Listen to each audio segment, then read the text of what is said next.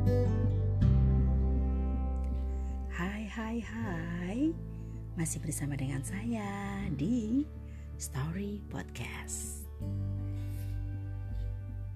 Kali ini saya akan membawakan sebuah cerita pendek yang luar biasa. Sebuah kisah yang ditulis oleh idola saya Yaitu Ahmad Tohari Yang berjudul Senyum Karya Amin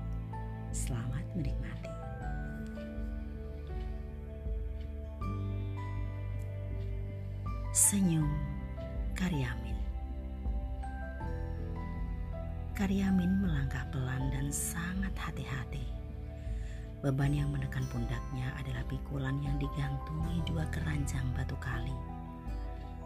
Jalan tanah yang sedang didakinya sudah licin dibasahi air yang menetes dari tubuh Karyamin dan kawan-kawan yang pulang balik mengangkat batu dari sungai ke pangkalan material di atas sana. Karyamin sudah berpengalaman agar setiap perjalanannya selamat, yakni berjalan menanjak sambil menjaga agar titik berat beban dan badannya tetap berada pada telapak kaki kiri atau kanannya. Pemindahan titik berat dari kaki kiri ke kaki kanannya pun harus dilakukan dengan baik Karyamin harus memperhitungkan tarikan napas serta ayunan tangan demi keseimbangan yang sempurna. Meskipun demikian, pagi ini Karyamin sudah dua kali tergelincir. Tubuhnya rubuh lalu menggelinding ke bawah, berkejaran dengan batu-batu yang tumpah dari keranjangnya. Dan setiap kali jatuh, Karyamin menjadi bahan tertawaan kawan-kawannya. Mereka, para pengumpul batu itu, senang mencari hiburan dengan cara menertawakan diri mereka sendiri. Kali ini Karyamin merayap lebih hati-hati. Meski dengan lutut yang sudah bergetar, jemari kaki dicengkeramkannya ke tanah. Segala perhatian dipusatkan pada pengendalian keseimbangan sehingga wajahnya kelihatan tegang. Sementara itu, air terus mengucur dari celana dan tubuhnya yang basah.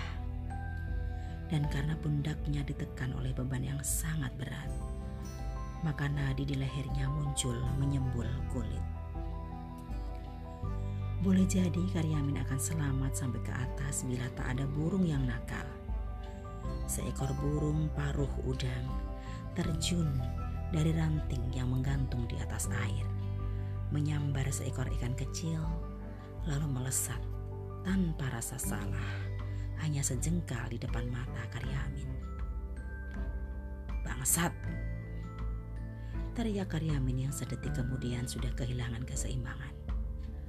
Tubuhnya bergulir sejenak, lalu jatuh terduduk dibarengi suara dua keranjang batu yang ruah. Tubuh itu ikut meluncur tetapi terhenti karena tangan Karyamin berhasil mencengkeram rerumputan. Empat atau lima orang kawan Karyamin terbahak bersama. Mereka, para pengumpul batu itu, senang mencari hiburan dengan cara menertawakan diri mereka sendiri. Sudah Min, pulanglah. Kukira hatimu tertinggal di rumah sehingga kamu loyo terus kata Sarji yang diam-diam iri pada istri Karyamin yang muda dan gemuk. Memang bahaya meninggalkan istrimu seorang diri di rumah, Min. Kamu ingat kan anak-anak muda petugas Bang Harian itu? Jangan kira mereka hanya datang setiap hari buat menagih setoran kepada istrimu. Jangan percaya kepada anak-anak muda penjual duit itu. Pulanglah, istrimu kini pasti sedang digodanya. Istrimu tidak hanya menarik mata petugas bank harian. Jangan dilupa tukang edar kupon buntut itu. Ku dengar dia juga sering datang ke rumahmu bila kamu sedang keluar, Min. Apa kamu juga percaya dia datang hanya untuk menjual kupon buntut? Jangan-jangan dia menjual buntutnya sendiri. Suara gelak tawa terdengar riuh di antara bunyi benturan batu-batu yang mereka lempar ke tepi sungai. Air sungai mendesau-desau oleh langkah-langkah mereka.